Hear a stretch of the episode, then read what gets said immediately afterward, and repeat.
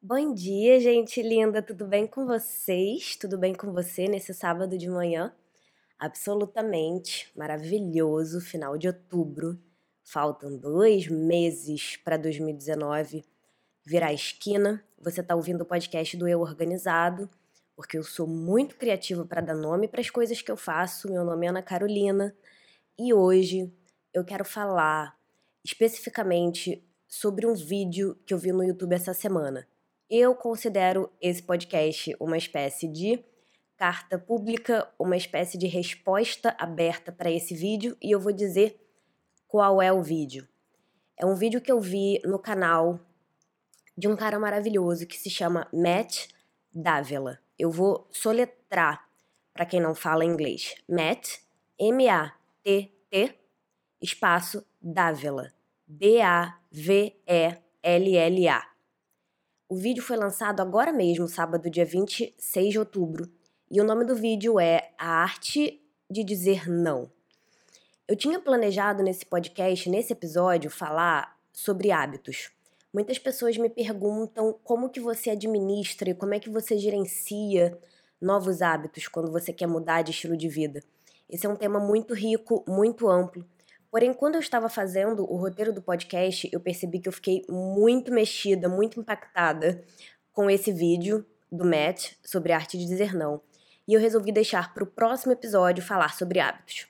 Então eu aproveito essa deixa para perguntar para você o seguinte: qual dúvida você tem sobre administração de hábitos ou sobre gerenciamento de ferramentas que favorecem novos hábitos? Se você tiver alguma dúvida específica sobre isso, enfim, específica ou ampla, me escreve por e-mail. Eu tenho quase todas as redes sociais que um ser humano pode ter. O meu e-mail é ana@euorganizado.com. E aí, sei lá, coloca no título o podcast sobre hábitos, episódio hábitos podcast. Porque aí eu vou aproveitar que eu mudei o tema para recolher algumas perguntas de vocês para o episódio do sábado que vem. Vou aproveitar também e dizer que um dos futuros episódios desse mês vai ser sobre o curso do GTD nível 3, que eu fiz presencialmente em São Paulo com a Thaís Godinho. Eu conheço algumas pessoas que me acompanham aqui que adoram o tema GTD, que gostam quando eu interpreto ou eu falo da minha experiência com o GTD. E uma dessas pessoas me pediu para eu fazer uma resenha desse curso presencial.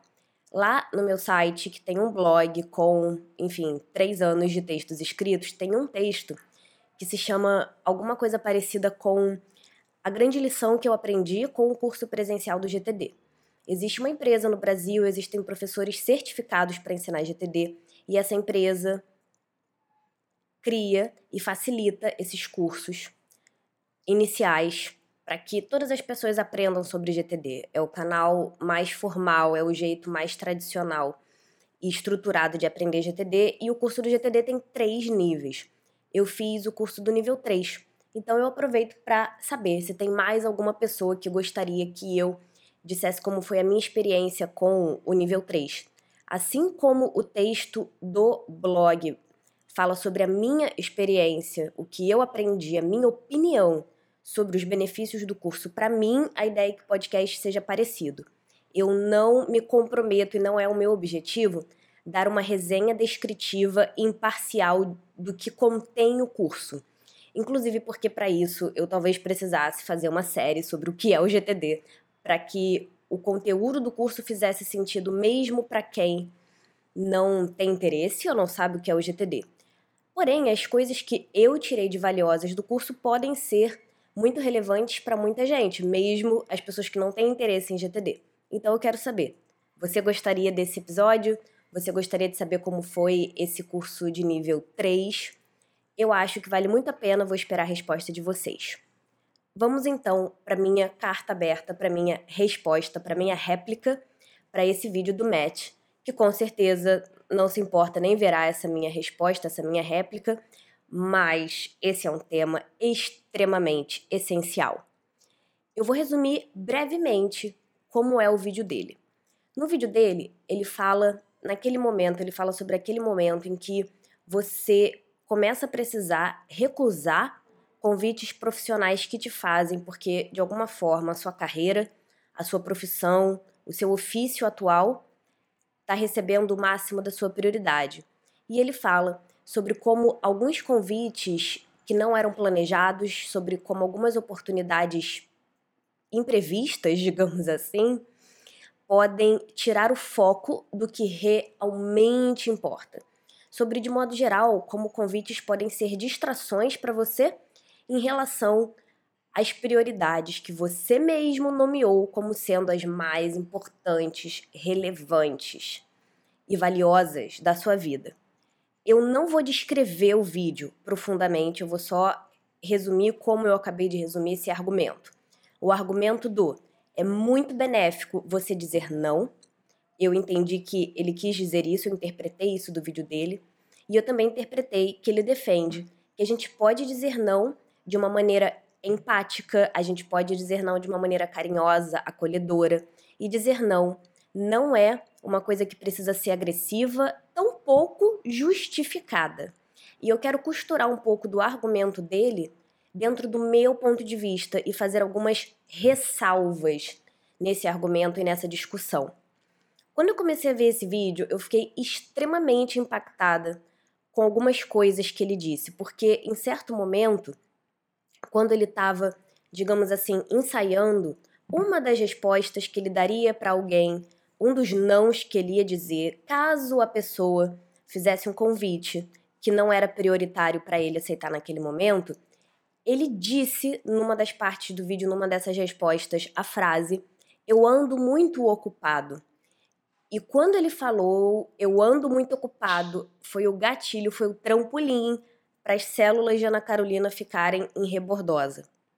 Eu não esperava, num vídeo dele, num vídeo de um canal que tem a proposta como é o canal dele, dele dizer e dele de alguma forma tocar nessa frase que é tão lugar comum de eu preciso dizer não porque eu estou muito ocupado. Essa interpretação que eu tirei do vídeo dele, que eu acabei de resumir como foi o vídeo e, digamos assim, o contra-argumento que eu vou colocar aqui nesse episódio do podcast, preciso deixar claro, não foram posicionamentos que ele tomou no vídeo de uma maneira extremamente clara, marcada e declarada. Ou seja, durante o vídeo, ele não defendeu diretamente e ele não ele não propagou diretamente que todo mundo deveria dizer que está muito ocupado, mas sabe quando você omite uma coisa e a omissão do que você está fazendo, do que você está falando, é um posicionamento? Porque já que você não se posicionou, já que você não falou nada sobre aquilo, de alguma forma você está corroborando para as pessoas que concordam com aquilo? É exatamente isso que aconteceu no vídeo dele. Ele não disse claramente, mas eu senti nas entrelinhas do que ele estava dizendo, a sensação que me deu vendo esse vídeo é que tá tudo bem você negar convites, tá tudo bem você recusar oportunidades porque você está muito ocupada e porque você está muito ocupado. É sobre isso que eu quero falar. O canal do Matt é sobre produtividade, é sobre minimalismo, é sobre organização, de modo geral, ele fala muito sobre comida, exercício físico, sobre vida saudável e desenvolvimento pessoal. Eu fiquei muito chocada que uma pessoa como ele, que eu considero muito bem resolvida, que eu considero, digamos assim, uma pessoa muito inteligente, vir com essa de fazer essa associação inconsciente entre eu estou muito ocupado, logo eu preciso negar oportunidade. Deixa eu começar com o primeiro ponto do meu argumento. Eu acho extremamente perigoso e tóxico dizer não significar que a sua vida está cheia, que a sua vida está lotada, e que a sua rotina atingiu a capacidade máxima de coisas que ela consegue abarcar. No final do vídeo, pelo que ele disse, eu também interpretei, eu também senti que ele criou uma outra associação. Ele falou assim: às vezes você vai estar livre e você vai estar empacado em uma rotina repetitiva ele se faz e ele nos faz essa pergunta ao longo do vídeo. Ele mesmo responde: sim. Às vezes é muito benéfico você dizer sim para as coisas quando você está livre, quando você está numa rotina. E quando ele falou isso, eu quis jogar o computador no chão. Porque a gente estar livre, gente, não pode significar estar empacado. A gente precisa quebrar essa associação de merda que a nossa sociedade, o nosso contexto, a nossa cultura de modo geral está começando a exalar e a colocar dentro da nossa cabeça. Que se você tem uma agenda lotada, se você está ocupado o tempo todo, aquilo ali é bom e não cabe mais nada na sua vida. E que liberdade significa tédio. Ou que liberdade significa repetição ou que liberdade e flexibilidade de rotina de alguma forma não é uma coisa tão gloriosa quanto estar ocupado. Desde já, eu preciso dizer que nesse episódio eu concordo com ele, o que eu vou falar nesse podcast agora é em concordância com parte do que ele diz. Eu concordo que é muito importante você saber dizer não, mas eu não quero que vocês digam não para as pessoas porque vocês estão estufando a rotina de vocês com coisa para fazer e porque vocês estão glorificando esse estado emocional, esse status social de estar muito ocupado ou muito ocupada. Eu quero reinserir esse argumento do dizer não de uma forma um pouco mais equilibrada. Quando alguém fala para mim, olha, Ana, eu não posso fazer isso porque eu tô muito ocupado, porque eu tô muito ocupada, ou quando eu já usei esse argumento, qual é a sensação que me dá? O que é que eu ouço a pessoa me dizer nas entrelinhas? Eu escuto a pessoa dizer, olha, não cabe mais nada aqui. Isso aqui está tomado. Isso aqui está esgotado. Para mim, a conotação em cima de ocupado que a gente usa hoje em dia é uma conotação de acabaram as vagas, é uma conotação de escassez e é uma conotação de falta de espaço e de esgotamento.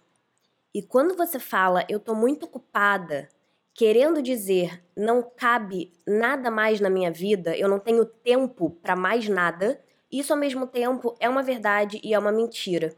E eu quero fazer um convite para você mudar a linguagem que você usa quando você fala que você está ocupada, porque o que você quer dizer é que você não está disponível para aquele convite especificamente. Dizer que você está ocupado como sinônimo de eu não tenho tempo para mais nada é mentira, porque se algum imprevisto muito urgente muito importante acontecer, você vai dar um jeito. A gente sabe o tipo de imprevisto que cai no nosso colo, que a gente precisa apenas, quando isso acontece, chegar tudo pro lado, parar todas as máquinas para lidar com aquilo.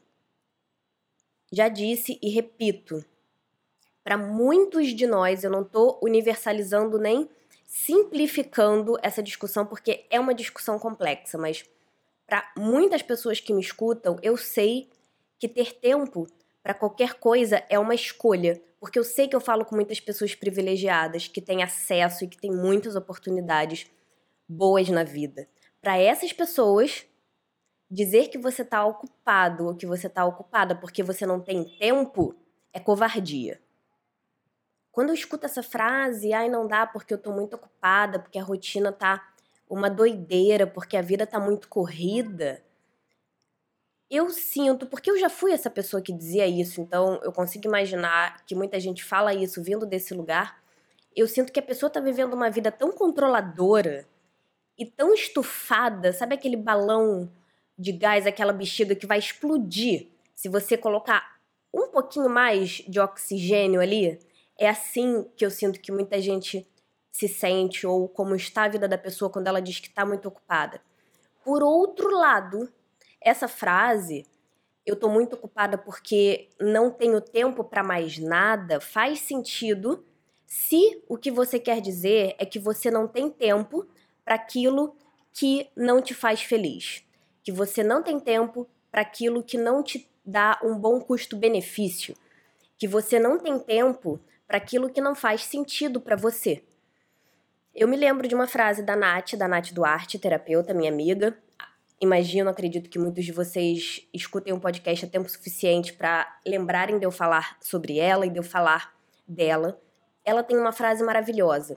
Eu não vou saber citar exatamente, mas ela diz que toda vida, todo estilo de vida tem desafios, a grande questão é a gente conseguir escolher uma vida com desafios que fazem sentido pra gente. O grande corte, a grande linha de chegada, o pente que você tem que passar na sua vida e nos seus projetos é o pente do isso aqui faz sentido para mim? Isso aqui me deixa feliz, me dá alegria genuína. Isso aqui me satisfaz, me preenche, me realiza.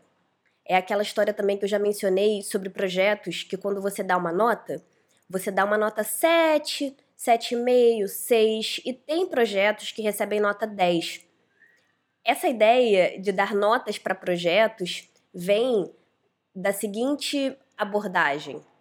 Às vezes, a gente diz sim para algumas coisas só porque elas não são ruins o suficiente para a gente recusar. Tem algumas coisas que claramente são tóxicas. Tem pessoas que são tóxicas, tem vezes que a gente aceita demanda dos outros porque a gente está se sentindo culpado, por medo. Às vezes o que você quer é agradar as outras pessoas. Aí, esses são lugares que cultivam o medo de dizer não. Ou seja, às vezes você não aceita um projeto porque ele é uma nota 10 e o custo-benefício daquilo é 10 por 10. E você vai sentir que o tanto de energia que você colocou naquela ideia foi devolvida para você em termos emocionais, mentais, energéticos, físicos, financeiros, em qualquer um desses termos. Quando você dá uma nota 10 para uma das coisas que está na sua semana, para uma das coisas que está na sua rotina, isso significa que você escolheu a melhor coisa que você poderia escolher. Isso significa que você está investindo no seu tempo em algo que faz sentido para você. Você pode ter uma coisa na sua rotina que te desafia. Você pode ter desafios? Claro, você sempre vai ter desafios. Como David Allen diz, você não tem problemas, você tem projetos. Como eu aprendi na Nova Acrópole, você não tem problemas, você tem provas. E de modo geral, a vida humana é composta de desafios. O que eu não quero que vocês façam, e nesse ponto eu concordo com o Matt, é dizer sim porque você está com medo de desagradar o outro, é dizer sim porque tem alguma espécie de chantagem emocional acontecendo, não é dizer sim porque você sente que você tem que compensar alguma coisa, que você tem que provar alguma coisa. Se nasce desse lugar de medo, de insegurança, esse sim não é realmente um sim para uma coisa que vai engrandecer você, que vai te levar para um lugar bom. A gente sempre acaba dizendo sim por alguns desses motivos, isso não é nada demais, mas eu te convido hoje a pensar na sua semana, na sua rotina, seja em qualquer área da vida, tem alguma coisa que se você fosse dar uma nota pro tanto de satisfação que essa coisa te dá, em comparação com o investimento de energia, de dinheiro, de tempo que você põe nela, tem alguma coisa que nessa equação receberia uma nota 7? Uma nota bem merda, uma nota bem qualquer coisa? Aquela nota que é o mínimo para você seguir em frente? Se você está tocando alguma coisa na sua vida agora, dessa que sai desse lugar, dessa energia de isso aqui não é ruim o suficiente para eu deixar para lá, eu quero te convidar a repensar exatamente o quanto de energia que você põe nessa coisa e o tanto que essa coisa te dá em troca. O que o Matt quer dizer no vídeo dele, eu acredito, é Quanto mais sucesso você alcança na sua vida profissional, de acordo com os seus próprios termos do que é ter uma vida com sucesso, mais você precisa abandonar esses projetos merdas, que são projetos nota 7. quando a gente se conecta com o que faz a gente feliz, a gente tende a querer colocar o nosso tempo e a nossa energia e o nosso dinheiro em coisas que a gente daria nota 9, para as quais a gente daria nota 9, para as quais a gente daria nota 10. E o que ele diz é: conforme você vai colocando cada vez mais coisas que te dão muita satisfação, que são muito relevantes, que te deixam de, assim entusiasmado, que te deixam com fogo de tanto entusiasmo, quanto mais você faz isso, menos tempo você tem para abraçar coisas que são mais ou menos suficientes, que são não fede nem cheira. Eu acredito que quanto mais você dá a sua atenção para coisas que te dão genuína alegria, satisfação e realização, mais ocupado você tá para o resto. Com isso eu concordo. Estar ocupado como estar indisponível para coisas que você não julga valiosas o suficiente para serem o centro da sua atenção, ok. Isso eu aprovo, selo de aprovação Ana Carolina.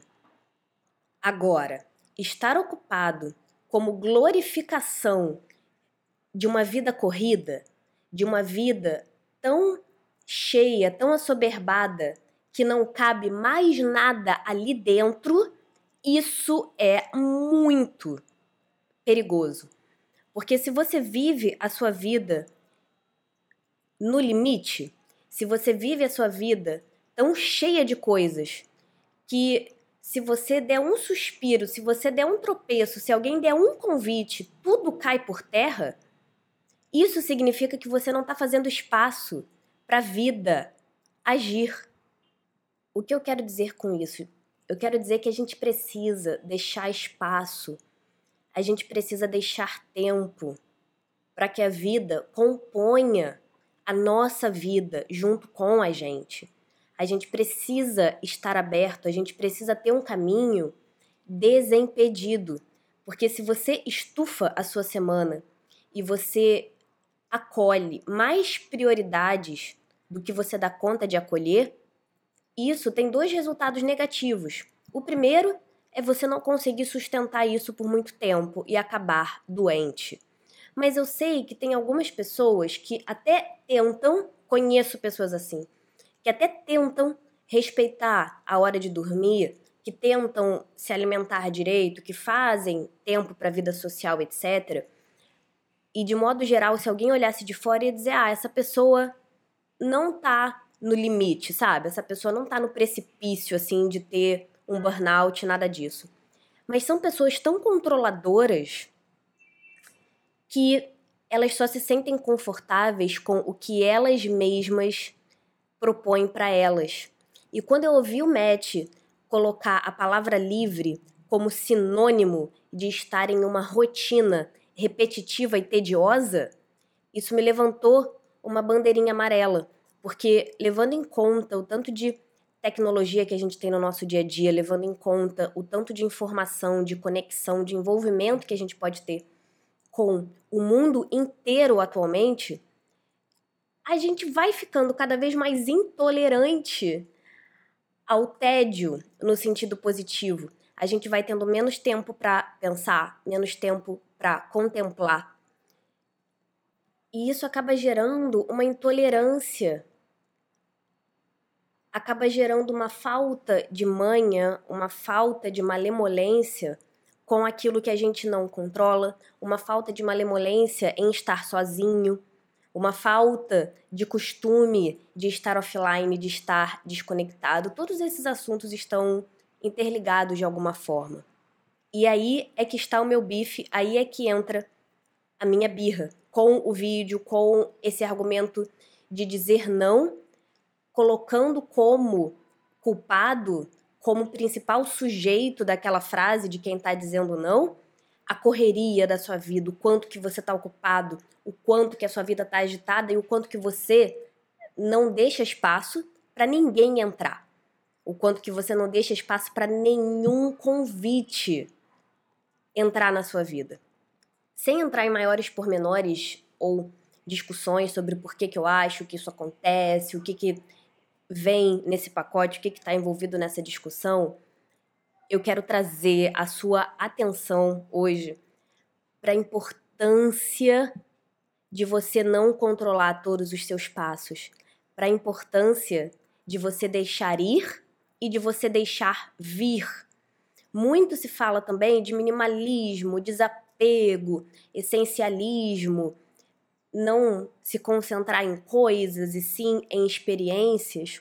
O destrale é o primeiro ponto mais importante da organização. A primeira regra da organização é você dizer não para aquilo que não faz sentido. Mas dizer não para aquilo que não faz sentido não significa se fechar para a vida. Não significa fechar as portas para qualquer oportunidade que venha. Porque, gente, nem todas as coisas boas que vão acontecer na sua vida, nem todas as coisas boas que já aconteceram na sua vida foram fruto único e isolado da sua vontade. Eu sei que às vezes isso mexe com muitos medos nossos. Eu já tive muito medo daquilo que eu não podia controlar. E eu sei que quando você controla a maior parte do seu tempo e você dita como tudo vai acontecer na sua rotina, eu sei que isso cuida de uma necessidade muito necessária nossa, que é tomar responsabilidade pela nossa vida, que é ser proativo, que é ser proativa e que é dar o direcionamento para a nossa vida atual de uma forma que ela seja coerente com a vida futura. Essa necessidade é boa, mas existe uma outra necessidade, existe um outro benefício oposto a esse, que é a necessidade de liberdade, é a necessidade e a permissão de você mudar de ideia quando uma outra coisa que faz muito sentido para você aparecer como convite. Como que você vai se abrir para coisas novas? Como que você vai manter a sua liberdade, a sua vulnerabilidade, a sua flexibilidade, a sua espontaneidade? Se, para criar uma metáfora, você tá com os dois braços cheios, lotados de objetos. Tipo quando você tá carregando assim uma coisa dentro de casa e aí você põe tudo no braço, ou quando você tá no mercado, isso acontece muito comigo, e fica com preguiça de pegar um carrinho e aí você vai carregando tudo na mão, se você está tratando as suas prioridades, os seus projetos e ou a sua rotina da semana dessa forma, de uma forma que se uma pessoa fizer um convite, você vai precisar negar, porque não tem espaço nenhum para o inesperado na sua rotina, te convido a repensar. Nem tudo nessa vida é consciente, nem tudo nessa vida é cartesiano, nem tudo nessa vida é lógico. E não precisa ser, porque a condição humana, a aventura humana precisa incluir e contemplar o inexplicável, o imprevisto e o espontâneo. Se você está se fechando para essa parte da aventura humana, você vai perder algumas coisas, eu não posso te dizer o que, mas é bem provável que você não vai viver a aventura humana no total da sua glória se você estiver sempre muito ocupado. Agora, para finalizar, eu quero dar a minha sugestão de como vocês podem negar alguns convites que não fazem sentido para você, que não têm um bom custo-benefício para você, de um jeito que não coloca a culpa e não coloca como motivo, como motivação, a falta de tempo, a falta de espaço ou o ato, o fato de estar muito ocupado. Vocês podem dizer: nossa, eu estou muito feliz com os projetos que estão em andamento na minha vida agora.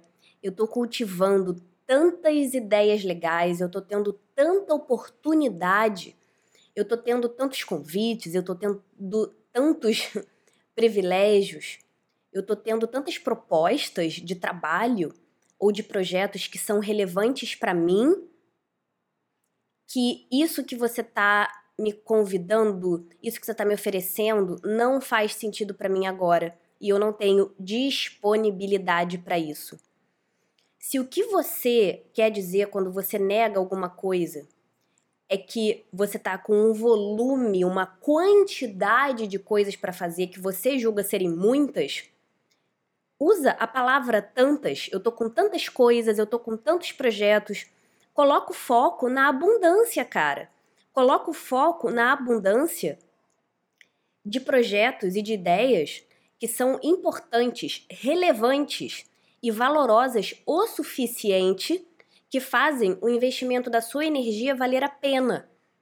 É muito bom você ter uma vida em que você pode dizer, cara, eu tô com tantos projetos importantes para mim.